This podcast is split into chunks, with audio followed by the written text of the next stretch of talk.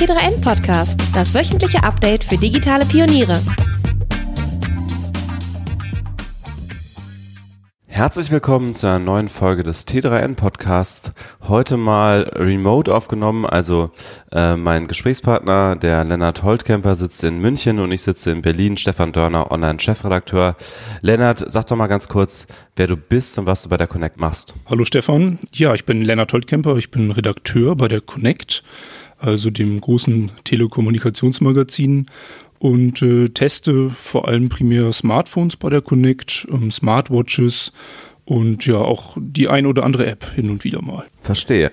Und um ähm, die smarten Geräte, besonders große smarte Geräte, soll es ja heute gehen, nämlich die Connected äh, Cars oder wie soll, würde man sagen, auf Deutsch vernetzte Autos. Genau, die vernetzten äh, Autos. Ja, äh, wobei das nicht so geläufig ist. Ne? Die meisten sagen doch eher Connected äh, Cars oder mhm. Connected äh, Autos. Ähm, ja, äh, wie, wie vernetzt oder wie connected sind denn Autos, wenn man sich jetzt heute einen Neuwagen kauft? Mm, das kommt ganz drauf an, zu welchem Hersteller du gehst und deinen Neuwagen bestellst. Ähm, wenn wir jetzt mal zu Audi oder Mercedes-Benz schauen, da sind die Autos schon sehr stark vernetzt, gerade in der, in der Oberklasse. Da musst du allerdings auch das eine oder andere Häkchen bei der Sonderausstattung setzen. Also es geht ähm, heutzutage noch mit einem sehr hohen Preis einher, um das Auto halt wirklich zu vernetzen. Verstehe. Du hast jetzt Mercedes und Audi erwähnt. Mhm. Das heißt, BMW hinkt da so ein bisschen hinterher, kann man das sagen? Mm, nee, BMW ähm, holt jetzt schon auch auf ein Stück weit. Also wir haben jetzt im nächsten Heft ähm, den neuen BMW X5. Ähm, da sind wir also gespannt drauf, was jetzt äh, BMWs Antwort auf, auf Mercedes und Audi ist. Aber Audi und ähm, Mercedes waren schon so auch die Vorreiter, muss man sagen, was das vernetzte Auto angeht. Mhm. Und wen würdest du da persönlich vorne sehen bei den beiden? Ach, das ist ganz schwierig. Also das ist wirklich ein Kopf-an-Kopf-Rennen. Ähm, Audi hat mit dem neuen A8 beispielsweise wirklich die Messlatte sehr, sehr hoch gelegt. Mhm. Und ähm, Mercedes musste so ein bisschen die Antwort erst noch suchen, sage ich mal, und hat halt mit der MBUX, ähm, Mercedes Benutzeroberfläche jetzt im, im Auto, auch die Antwort geliefert. Gerade bei der neuen A-Klasse kann man das wunderbar sehen, aber auch die mhm. S-Klasse ist jetzt auch dementsprechend äh, ausgestattet worden. Aber Audi, Audi wäre schon so der, der Vorreiter aus meiner Sicht. Das war ja ganz interessant bei Mercedes, dass sie mit MBUX ähm, erstmal in die, in die kleinste Klasse eigentlich gegangen mhm. sind, die A-Klasse und dann erst die, die größeren Klassen nachgezogen haben, hat sicherlich auch damit zu tun, dass die A-Klasse einfach gerade anstand sozusagen mit genau. dem Update.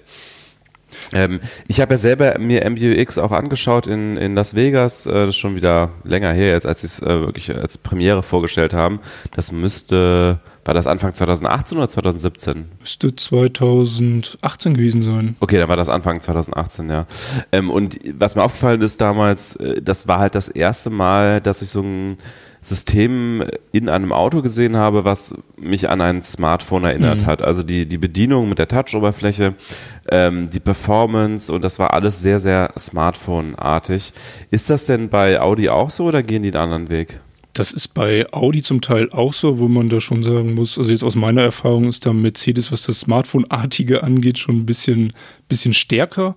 Ähm, aber auch bei Audi hast du halt im, im, Auto teilweise ja zwei Touchscreens über 10 Zoll und ähm, hinter, dem, hinter dem Lenkrad dann auch noch ein riesen, riesen Screen.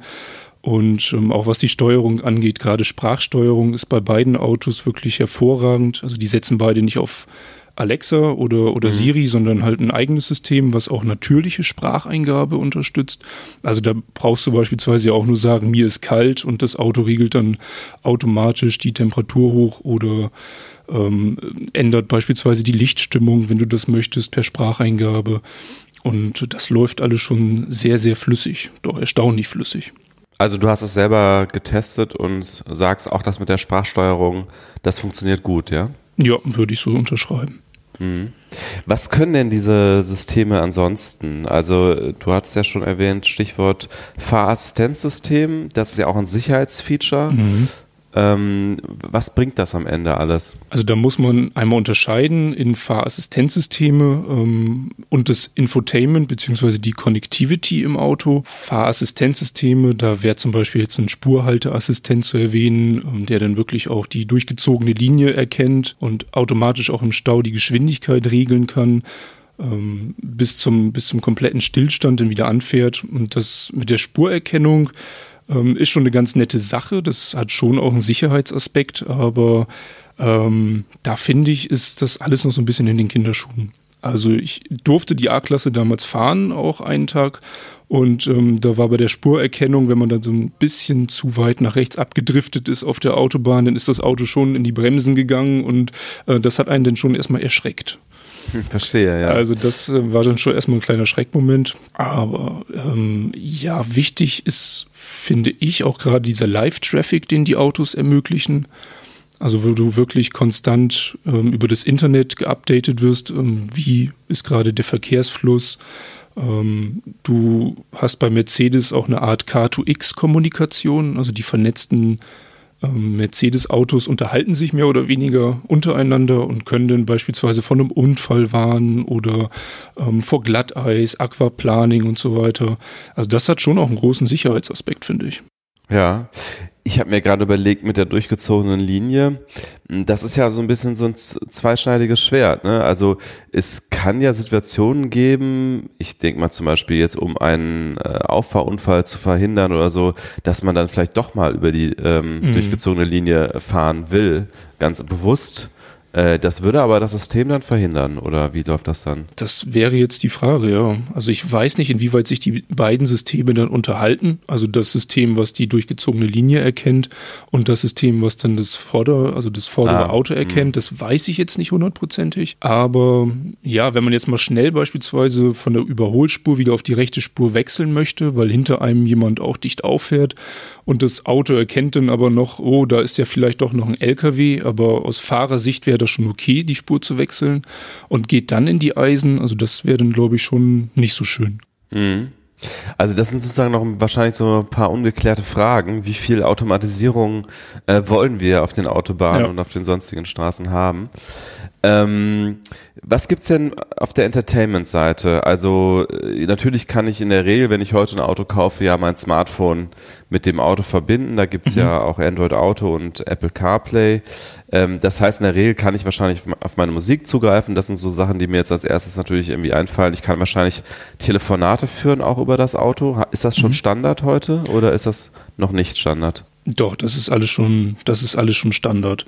Äh, du verbindest jetzt in den neueren Systemen dein Telefon ganz normal mit dem Auto und ähm, genau streamst dann über das Auto auch die Musik. Dank integrierter eSIM hast du auch Internetradio, hast aktuelle Wetterdaten. Also das ist wirklich sehr vielfältig. Du hast die Google Earth Navigation auch mit wirklich ähm, ja, aktuellen Daten. Du hast auch eine Yelp-Einbindung in einigen Autos. Das heißt, du kannst dem Auto sagen, ähm, suche den nächsten Italiener und das mhm. Auto navigiert dich dann in, im Anschluss gleich dahin. Und sind das alles äh, Sachen, also jetzt die Musik, also die einfachen Sachen, Musik und äh, Sprachtelefonate führen, sind das Sachen, die man auch mit einem günstigen Kleinwagen von Seat, sage ich mal zum Beispiel, bekommt oder von Toyota? Oder muss man dann immer noch auch da in die Mittelklasse oder Oberklasse gehen? Mm, also es kommt wirklich ganz drauf an, inwieweit du welche Funktion haben möchtest, aber es bieten mittlerweile auch schon Opel die ersten vernetzten Systeme an, Opel, Skoda oder auch Ford, auch schon in der Mittelklasse. Also da muss man nicht wirklich in die obere Mittelklasse oder in die Oberklasse greifen, sondern die ersten SIM-Einbindungen ins Auto, die finden auch schon in der Mittelklasse statt. Und kosten die extra oder sind die Standardausstattung? Nee, die kosten alle extra zurzeit noch. Ah ja. Und was kann man sich so generell, wenn man jetzt mal sagt, äh, Geld spielt keine Rolle, ähm, ich kaufe mir einen Oberklassewagen und nehme alles, was optional dabei ist. Was bekomme ich dann alles? Also was sind so die, die ähm, krassesten Funktionen, sage ich mal? Die krassesten Funktionen, also wenn ich jetzt, wenn ich jetzt an Mercedes und Audi denke, dann hat mich da am meisten auch dieser Concierge-Service beeindruckt, den man dann als Maximum quasi rausholen kann. Also da kann man dann oben ist ein Knopf, da drückt man drauf und dann meldet sich auf der anderen Seite ja eine, eine Art Telefon. Hotline. Und mit dieser Telefon-Hotline kann man dann beispielsweise Restaurantbesuche planen oder Tickets für die Oper buchen, Kinokarten. Also das übernehmen die dann alles für einen. Das ist natürlich schon sehr ah. angenehm. Ah. Das sind aber dann Menschen, die das machen, nämlich. Das an, sind oder? Menschen, genau, ja. Mhm. Also das ist so, so ein Highlight, sage ich mal. Und ansonsten, ja, hast du halt im Auto ein kleines Smartphone. Also du kannst da auch, äh, oder am besten sollte es natürlich der Beifahrer tun, äh, in, den, in den Internet Explorer oder in den Browser gehen und da halt äh, Dinge raussuchen, die dich gerade so interessieren. Kannst deine News lesen, kannst deine News dir vorlesen lassen ähm, kannst E-Mails diktieren, kannst WhatsApp-Messages diktieren oder halt eben dir auch vorlesen lassen. Also da nimmt einem das Auto schon viel ab. Mhm. Was sind so die Funktionen, die du gesehen hast, bei denen du dir selber denkst, dass du das im Alltag auch äh, verwenden würdest oder dass es praktisch wäre? Vor allem so die Verfügbarkeit von Parkplätzen. Mhm. Also das ist in Städten, glaube ich, eine wirklich schöne und spannende Funktion. Halt auch nur in Großstädten verfügbar, aber wenn man dann halt schon sieht, okay, Parkhaus ist voll, ich kann jetzt aber als Ausweichmöglichkeit gibt es das und das Parkhaus, das finde ich schon spannend. Der Live-Traffic, den würde ich mir auch gerne wünschen hin und wieder, wo man da mit Google Maps natürlich auch schon sehr gut bedient ist. Und ähm, ansonsten für längere Autofahrten ist halt so ein WLAN-Hotspot im Auto auch schon eine feine Sache. Also wenn mhm. jetzt Beifahrer vielleicht mal ähm, ja, über Netflix Videos schauen möchte oder die Kinder hinten äh, auf der Rückbank, denn über das Tablet äh, ja Videos schauen können. Das ist dann schon schön, glaube ich. Ein kurzer Hinweis zu unserem Sponsor. Schon mitbekommen? Bildung spielt sich jetzt online ab, über On Campus. Steig nochmal ein in ein ganz neues Hochschuluniversum. Mach deinen weiterbildenden Master in BWL oder werde berufsbegleitend zum Master der Wirtschaftsinformatik. Berufsbegleitend und komplett online, wann und wo du willst. Nimm dir die Freiheit, um neue Welten zu entdecken. Mehr dazu auf oncampus.de/reload. Ja, ich selber habe äh, relativ wenig Berührungspunkte mit Autos in meinem mhm. eigenen Leben. Ich äh, habe zwar einen Führerschein schon viele, viele Jahre, seit ich 19 bin, aber de facto sehr wenig gefahren. Aber also meine, meine Erfahrungen mit Connected Car liegen schon viele Jahre zurück. Das war äh, dann ein Mietwagen von BMW, der war mhm. wirklich so, so ein Oberklassewagen für eine Firmenfahrt. Und ähm, dann war da ein System drin, das war wahrscheinlich damals der, ähm, der letzte Schrei, aber es war wirklich schwer zu bedienen. Da musste man irgendwie so mit Knöpfen hin und her und das war alles sehr unintuitiv. Und ähm, nachdem ich jetzt MBUX gesehen habe, habe ich gedacht, okay, da, da liegt auf jeden Fall, da liegen schon Welten dazwischen. Kann man sagen, dass die Entertainment-Systeme in den Autos heute, dass da, dass die auf demselben Level spielen wie Smartphones? Das kann man schon so sagen, ja. Also es wird schon alles sehr viel einfacher, obwohl es natürlich auch Unterschiede bei den Herstellern gibt, wie einfach man diese Systeme bedienen kann. Wir testen bei der Connect ja auch diese ähm, ja, vernetzten Autos und das machen wir mit unserem Partner P3 zusammen und die testen jetzt halt wirklich auch diese User Experience, also wie nutzerfreundlich ist eigentlich die Bedienung von so einem mhm. Auto. Und ähm, das ist dann wirklich schon spannend zu sehen, dass es da auch Unterschiede gibt. Also wie schnell komme ich jetzt ähm, beispielsweise zu dem und dem Menüpunkt oder wie einfach ist es äh, vom Smartphone ein, ein Navigationsziel ins Auto zu senden. Und da gibt es schon Unterschiede bei den Herstellern, aber insgesamt kann man schon sagen, dass das ja sich schon Richtung Smartphone-Level nähert. Ja, und da würdest du auch sagen, dass Audi und Mercedes äh, vorne sind, was die User Experience oder User Interfaces angeht? Ja, ganz einfach auch, weil es die größten Player sind aktuell. Mhm. Wir hatten jetzt gerade den, den Porsche Cayenne bei uns in der Redaktion mhm. und da äh, stammt halt aus dem gleichen Haus wie, wie Audi und VW, aber da gab es dann schon auch ja, da war die Benutzerführung teilweise nicht ganz so einfach, beispielsweise. Also da braut halt wirklich jeder Hersteller auch so ein bisschen sein, sein eigenes Süppchen. Ja, liegen halt schon noch ein paar Unterschiede bei der Bedienung. Ja, das ist auch eine Sache, die habe ich auch nie so richtig verstanden beim Volkswagen-Konzern, weil ich das schon häufiger gehört habe, dass Audi eigentlich in vielen Bereichen die beste Technik hat, also auch wenn es wenn es um autonome Fahren oder Fahrassistenzsysteme geht. Und dann frage ich mich immer, warum nehmen die nicht einfach das von Audi und bauen es auch bei Porsche ein? Aber das ist offenbar äh, sind die noch nicht auf den Gedanken gekommen oder finden das aus irgendwelchen Gründen nicht gut, machen das einfach nicht. Das kann sein, ja. Ähm, wir hatten ja eben schon kurz über Android Auto und Apple CarPlay gesprochen. Mhm. Ist es so, dass wenn ich mir jetzt heute einen Neuwagen kaufe, dass ich noch darauf achten muss, ob ich ein Android-Gerät habe oder ein iPhone? Oder ist es so, dass eigentlich alle aktuellen Autos beide Systeme unterstützen? Eigentlich alle größeren Hersteller unterstützen beide Systeme.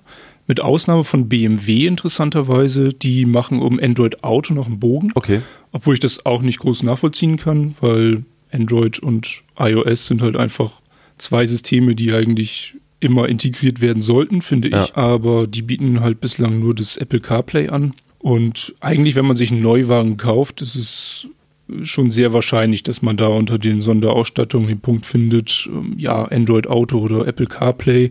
Und das kostet auch nicht mehr die Welt, das heute zu, zu integrieren ins Auto. Da ist man so bei, ich weiß nicht, 200 Euro vielleicht, so um die 200 Euro. Mhm. Und das ist dann schon auch ein gut investiertes Geld, wenn man jetzt nicht wirklich die Vollausstattung mit äh, anderer Konnektivität haben möchte, wie wir sie jetzt bei der Oberklasse von Mercedes oder Audi sehen. Das heißt, da würdest du schon zu raten, das ist so eine Option, die man durchaus mal auswählen sollte. Ja, ganz einfach, weil es halt die Bedienung des Smartphones im Auto wahnsinnig erleichtert. Also ich, also die, die Konnektivität, die sich in meinem Auto, die in meinem Auto stattfindet, die hält sich halt mit Bluetooth eigentlich auch in Grenzen. Mhm. Und da hat man halt das Handy schon vorne irgendwo in der, in, im Lüftungsgitter stecken und ähm, guckt halt trotzdem dann nur auf einen kleinen Screen, um, um dann beispielsweise jetzt Navigation zu starten oder um Musik zu abzuspielen. Und da ist finde ich so ein Android Auto, so eine Android Auto Integration schon auch sicherer. Mhm. Das heißt also auch bei BMW kann man sein Android-Smartphone mit dem System vernetzen, aber man hat nicht diese Android-Auto-Oberfläche dann. Genau, ja. Also Android Auto ähm, sagt ja eigentlich nur aus, dass du wirklich die meistgenutzten Apps wie Telefonie, Musikstreaming, den Kartendienst ähm, und so weiter, dass du die halt als Oberfläche in dem System Navigationsscreen quasi einbetten kannst. Also du steuerst dann dein Smartphone über dieses Infotainment-Display. Mhm. Das ist die Integration von, von Android Auto oder ja von Apple Car. Über Bluetooth kannst du es ja normalerweise auch verbinden, da hast du dann aber keine, also da kannst du dann dein Smartphone nicht steuern mit dem Display im mhm, Auto. Verstehe. Und wenn man sich jetzt einen Gebrauchtwagen kauft, gibt es da irgendwie, kann man sagen, ab bestimmten Baujahren, bei bestimmten Herstellern kann man relativ sicher sein, dass sich das alles problemlos mit dem eigenen Smartphone verbindet und vor einem bestimmten Jahr oder so äh, muss man vorsichtig sein? Also ich bin mir relativ sicher, dass wenn man jetzt ein Modell kauft, was so 2000, also ab 2016 hergestellt wurde, dass man da schon große Chancen hat, Apple CarPlay und Android Auto im Auto vorzufinden. Mhm. Und wenn nicht, ähm, dass man das dann über den Hersteller auch freischalten lassen kann oder aktualisieren kann für eine gewisse Summe. Und alles, was halt älter ist als 2016, da kommt es, glaube ich, ganz aufs Auto drauf an. Aber einige Hersteller bieten auch Updates an fürs Auto. Ah ja, okay. Außer es ist jetzt halt wirklich, also wenn du jetzt zu einem zehn Jahre alten Auto greifst, da wirst du sicherlich deine Probleme haben. Mhm. Aber da kann man sich auch behelfen. Also es gibt halt Nachrüstradios, beispielsweise von Kenwood, mhm.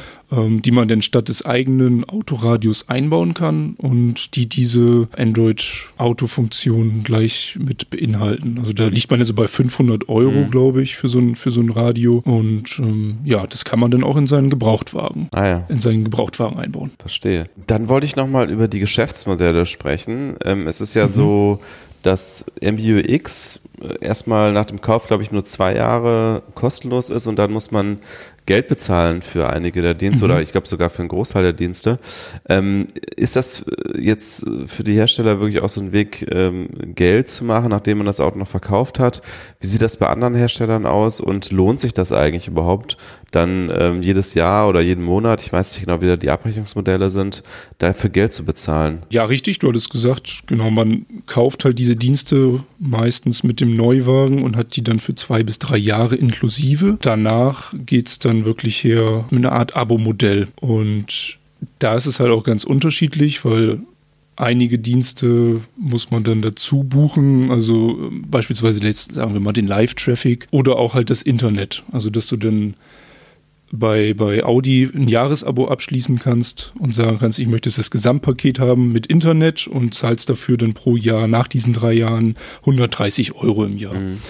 Und da kann ich mir vorstellen, dass das die Hersteller dann auch weiter aufdröseln und sagen, je nachdem, was du alles da haben möchtest, sei es jetzt Live-Traffic oder ähm, die freien Parkhausplätze und Internet, je nachdem, wie viel du haben möchtest, desto mehr zahlst du auch. Und das ist, glaube ich, schon ein ganz gutes Geschäftsmodell auch für die, für die Hersteller, weil halt auch die, die Daten die so ein Live-Traffic benötigt oder so, ein, so eine Parkhaus-Aktualisierung, das ist nicht viel. Also das sind vielleicht ein paar hundert MB im Monat eventuell. Also Ähm, und das ist für die auch kein großer Aufwand, mhm. ähm, sowas bereitzustellen. Und da kann ich mir schon vorstellen, dass es in Zukunft auch weiter dahin gehen wird, halt immer mehr Sachen als Abo-Modell im Auto dazu buchen zu können. Ich glaube, das gibt es sogar schon mit Licht, ähm, dass das Auto mehr oder weniger mit Vollausstattung vor dir steht, mit den besten Scheinwerfern, aber du dann äh, monatlich sagen kannst, ja, möchte ich jetzt, dass der Scheinwerfer so strahlt oder so strahlt, also extrem hell in diesem Laserlicht mhm. oder halt ganz normal als Halogen. Und je nachdem, was für ein Scheinwerfer du dann oder was für ein Licht du haben möchtest, desto, desto mehr zahlst du auch. Ja, erinnert ein bisschen an, an Computerspiele, wo man ja auch irgendwelche Zusatzpacks kaufen kann. Und mhm. ich, bei Tesla ist es ja auch so, dass man tatsächlich die Motorleistung updaten kann per Software. Also die wird nicht komplett abgerufen äh, mhm. bei manchen Modellen. Und auch die Akkuleistung ist ja dann teilweise künstlich beschränkt beschränkt. Also es scheint schon sehr stark in diese Richtung zu gehen. Was diese Internetdienste angeht, da frage ich mich, ob das Leute meiner Generation und jünger akzeptieren, weil man ist es ja gewohnt, einfach das Handy zu haben mit Google Maps. Google Maps mhm. liefert einem so viel kostenlos, also Stauinformation, Navigation ist alles drin mhm. und funktioniert ja auch sehr gut. Und dann frage ich mich so ein bisschen, würde ich jetzt wirklich 130 Euro dafür bezahlen, irgendwelche äh, Stauinformationen zu bekommen, wenn ich sie bei Google Maps auch einfach gratis bekomme, ne? Oder mach dann vielleicht lieber mir so einen so, so einen kleinen äh, so ein Device da rein, wo mein Handy gehalten wird, mhm. statt dafür Geld zu bezahlen. Ja, das stimmt wohl. Also es kommt, glaube ich, dann ganz drauf an, welche Dienste wie viel kosten. Da werden sich die Hersteller wirklich genau überlegen müssen, wie viel Geld sie verlangen. Ähm, es kann sein, dass es halt auch gerade bei Fahrassistenzsystemen irgendwann zu einem Abo-Modell kommt, du sagst, du möchte ich jetzt diese Spurerkennung halt doch nicht haben, weil ich hatte damit vielleicht mal eine schlechte Erfahrung. Ich möchte es gerne abwählen oder halt dazu buchen für 10 Euro im Monat. Das kann ich mir halt eher vorstellen. Und in einigen Autos kannst du dir halt auch eine eigene SIM-Karte einbauen. Also wenn du jetzt wirklich sagst, mir geht es alleine um den Internetzugriff im Auto, dann suche ich mir halt selbst einen Tarif raus mhm. und ähm, baue da halt meinen eigenen Hotspot, ohne jetzt wirklich auf die, auf die Hersteller eSIM zuzugreifen. Mhm. Dann wollte ich noch ganz kurz zu der Zukunftsfähigkeit von den Systemen kommen. Ähm, ich, ist ja, glaube ich, inzwischen so, bei MUX ist es auf jeden Fall so, bei anderen Systemen weiß ich es gerade nicht, aber ähm, dass die Systeme over the air ähm, aktualisierbar sind. Damit hat der Tesla irgendwie mal angefangen, dass sie ihre Software mhm. äh, sagen übers Internet äh, automatisch aktualisieren können, also dass man nicht irgendwie in eine, in eine Werkstatt fahren muss und das dann irgendwie da äh, gegen viel Geld gemacht wird, sondern dass es halt übers Internet funktioniert. Ist das inzwischen der Standard bei oder ist es nur der Standard bei der Oberklasse? Wie es jetzt in der Mittelklasse ist, weiß ich nicht, aber in der oberen Mittelklasse bzw. Oberklasse auf jeden Fall. Mhm. Ich meine, es muss ja auch so sein, dass Gerät oder das Auto ist ja wirklich auch zu einem PC geworden und sicherheitsmäßig müssen da halt auch hin und wieder mal Updates aufgespielt werden oder wenn halt festgestellt wird, okay, die Steuerung ist jetzt doch nicht so, wie wir uns das vorgestellt haben. Das ist ja heute alles ja so softwarebasiert, dass man da glaube ich relativ leicht einfach die Updates übers Internet einspielen kann. Mhm. Bei der Mittelklasse weiß ich es jetzt nicht genau, ehrlich gesagt, ob man dazu nicht einfach doch noch in die Werkstatt fahren mhm. muss. Aber das wäre natürlich auch ein ganz gutes Geschäftsmodell, dann mhm. zu sagen, okay, wollt ihr das nächste Update mit mehr Funktionen, fahrt in die Werkstatt, kostet Summe X. Ja. Also kann ich mir durchaus vorstellen. Wobei das, das Modell wäre ja auch äh, bei ähm, Updates over the Air ähm, vorstellbar. Äh, nur ja. wäre es halt weniger Aufwand dann. Genau. Ja, ich glaube, dann haben wir eigentlich ganz guten Überblick. Äh, vielleicht noch ganz zum Schluss, äh, worauf würdest du jetzt äh, konkret achten, ähm, wenn, wenn jetzt jemand unserer Hörer, unserer Hörerinnen ein neues Auto kaufen will?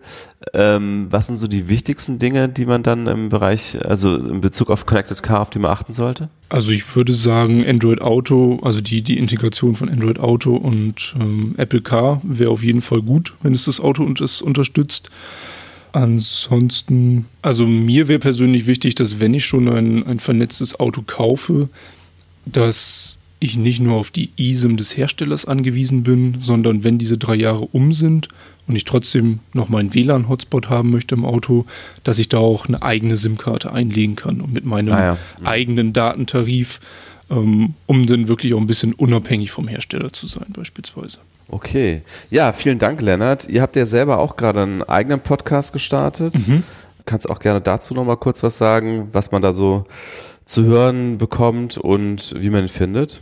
Ja, genau. Wir haben jetzt seit äh, Januar diesen Jahres auch einen Podcast gestartet bei der Connect und ähm, sprechen da zweimal im Monat über aktuelle Themen aus unserem Heft, nehmen uns da meistens immer so ein, ein Sonderthema raus, ein, ein Special-Thema oder geben auch ein paar Tipps, also ähm, Ratgeber über WhatsApp beispielsweise, über Sicherheit allgemein im Internet und auf, auf Smartphones. Und ja, man findet uns eigentlich ganz klassisch über die verschiedensten Dienste, sei es jetzt äh, Soundcloud, sei es Spotify, sei es ähm, über Apple iTunes. Und ja. Also einfach nach Connect suchen oder, oder heißt der irgendwie noch speziell? Ähm, Connect Podcast. Ah ja, okay, alles klar, das einfach. Gut, vielen Dank, Lennart. Ja, gerne. Dann bis zum nächsten Mal. Tschüss. Bis zum nächsten Mal. Tschüss.